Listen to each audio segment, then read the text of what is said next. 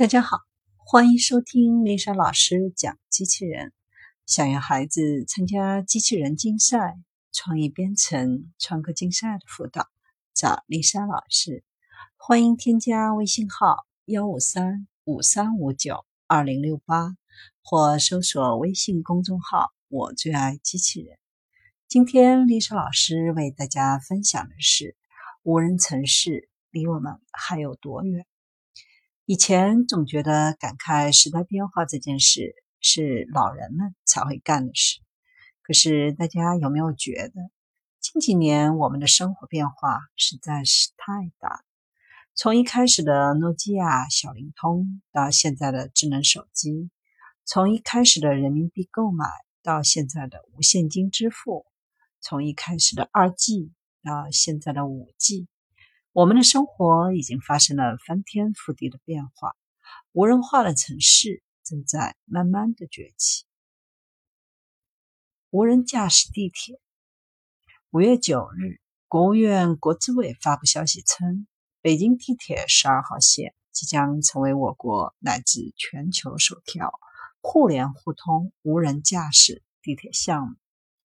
无人列车上安装了黑盒子，负责检测障碍物，一旦列车接触到障碍物，就会在 一点四秒里迅速反应，紧急制动，在两百米的距离中实现停车。无人驾驶汽车。三月二十二日，北京向百度发放了北京市首批自动驾驶测试实验用临时号牌。无人驾驶汽车会自动识别红绿灯，车身传感器会自动感知旁边是否有汽车通过。等到技术成熟的时候，我们就可以不用自己开车了。无人书店。在书店里可以自由购物、自由结账。和无人便利店不同的是，这家无人智慧书店完全由机器人来管理。机器人除了有语音交互、自助结账等功能，还能捕捉用户在店里的行动轨迹，根据用户以往的购买记录做精准的购物推荐。无人超市。收银员、营业员都将被智能机器所取代。无人便利店里没有营业员，顾客自主完成所有的购买和付款，二十四小时不打烊。只需要用进门前扫描二维码，注册之后人脸扫描进店，挑选完物品之后，在收银区自动感应就可以完成结算。无人餐厅。三无餐厅，无人点餐、无人送餐、无人收银。顾客通过手机自主点餐付款之后，就可以通过无人轨道上菜系统收到从天而降的美食，是不是特别的新奇呢？无人智能菜柜。紫竹院街道的某小区内已经出现了自动保鲜、称重、结账的二十四小时智能蔬菜柜，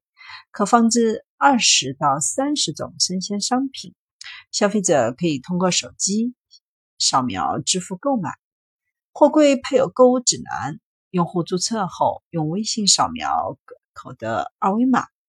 抽屉就会自动弹出，用户直接拿去需要的果蔬，点击柜门上的按钮，关门后就可以自动结算，并从微信钱包里进行扣款。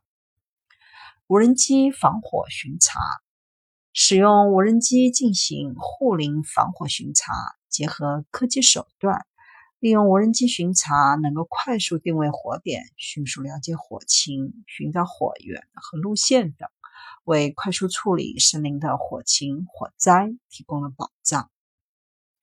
无人快递。京东已经实现全流程智能化的无人配送站，全程由机器人操作，机器人把货物送到指定的地点，通过发短消息这种方式通知客户前来取货。无人公交。一月十四日，无人驾驶公交车在深圳正式上路，这是中国首次、全球首例在开放的道路上进行无人驾驶。虽然仍然停留在功能和技术层面，但相信不久以后就可以实现真正的无人驾驶。无人汽车店，这个无人汽车店有近二十米的大楼，长得酷似一个停车场，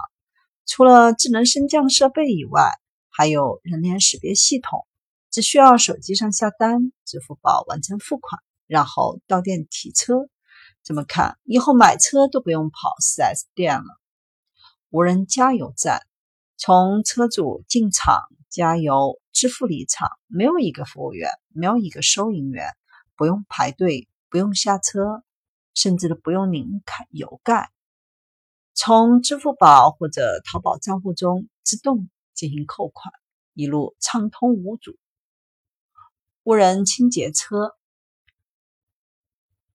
每到深夜就会静悄悄地上演一场大戏。以前扫一条街需要十个环卫工人工作一天，现在无人车两个小时就可以全部搞定，高效的程度让人吃惊。自动苏醒、低速运行、清扫街道，完美实现道路清扫，拐弯绕过障碍物，通通不在话下，包括红灯停、绿灯行都能巧妙的把控，最后稳稳的返回泊车位。无人银行，前不久中国建设银行开设了国内第一家无人银行，没有一个柜员，没有一个保安，没有大堂经理，存款、取款、信用卡等 百分之九十五 的个人业务都由智能机器人来替代办理。在这个一百六十五平方米的空间里，生物识别、语音识别等人工智能技术得到了广泛的应用，实现了对客户身份识别与网点设备的智慧联动。无人警局，腾讯与武汉市公安局交通管理局携手打造的无人警局率先出现在武汉，二十四小时营业，全年三百六十五天不休。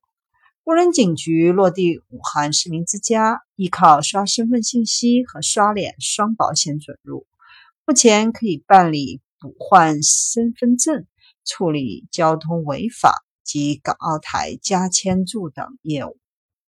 无人彩妆店，什么口红、底妆、卸妆的产品通通都有，在现场购买，全程不会有导购的热情陪伴，只要自己选中产品，扫一扫支付就可以了。无人编辑，之前就有新闻说腾讯开始用机器人写稿，一篇仅需一分钟，记者们已经哭晕了。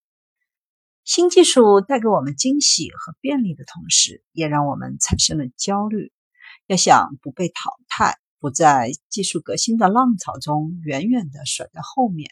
唯一能做的就是不能停下学习的脚。